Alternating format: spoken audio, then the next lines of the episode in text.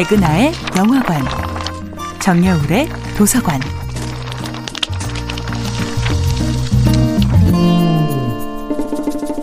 안녕하세요. 여러분과 아름답고 풍요로운 책 이야기를 나누고 있는 작가 정여울입니다. 이번 주에 만나보고 있는 작품은 메리 셸리의 프랑켄슈타인입니다. 마침내 만난 프랑켄슈타인 아버지는 그의 소원을 들어주는 척 하다가 그를 닮은 괴물인 암컷이 태어나려는 순간 그녀를 갈갈이 찢어 발기고 맙니다. 프랑켄슈타인이 만든 괴물이 자신의 창조주인 인간에게 품었던 마지막 기대가 무너지는 순간입니다. 어떤 남자건 가슴에 품을 아내가 있고 어떤 짐승이건 자기 짝이 있는데 나만 혼자 살라는 것입니까? 괴물이 생각하기에 자신의 부탁은 결코 지나치지 않았습니다.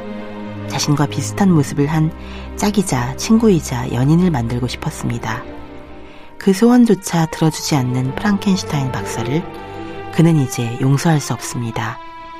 자신을 만들어준 창조주의자 아버지인 프랑켄슈타인 박사에 대한 괴물의 분노는 매우 합리적입니다.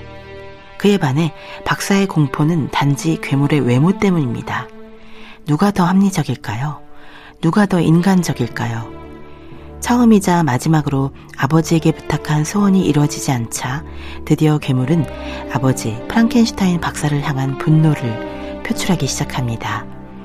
프랑켄슈타인이 사랑하는 존재들을 파괴하는 것, 그의 편이라 믿었던 존재들을 이 세상에서 하나씩 삭제하는 것, 그것이 괴물이 생각한 복수의 방식이었습니다. 괴물의 소원은 아주 간단하고 소박했습니다. 인간들처럼 살아가는 것, 인간들 속에서 인간들을 사랑하며 살아가고 싶어 했습니다.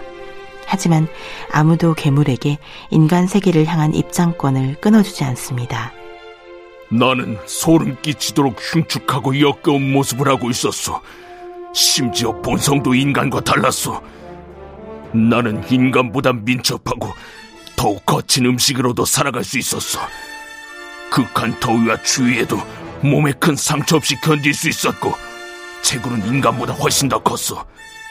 주변을 둘러보았지만 나와 같은 존재는 보지도 듣지도 못했어.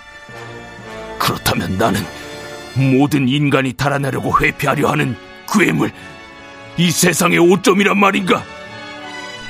이렇게 태어나고 싶어서 태어난 것이 아닌데 인간의 과학 실험으로 제멋대로 만들어진 괴물은 이렇게 고통 속에 평생을 살아가게 된 것입니다. 정여울의 도서관이었습니다.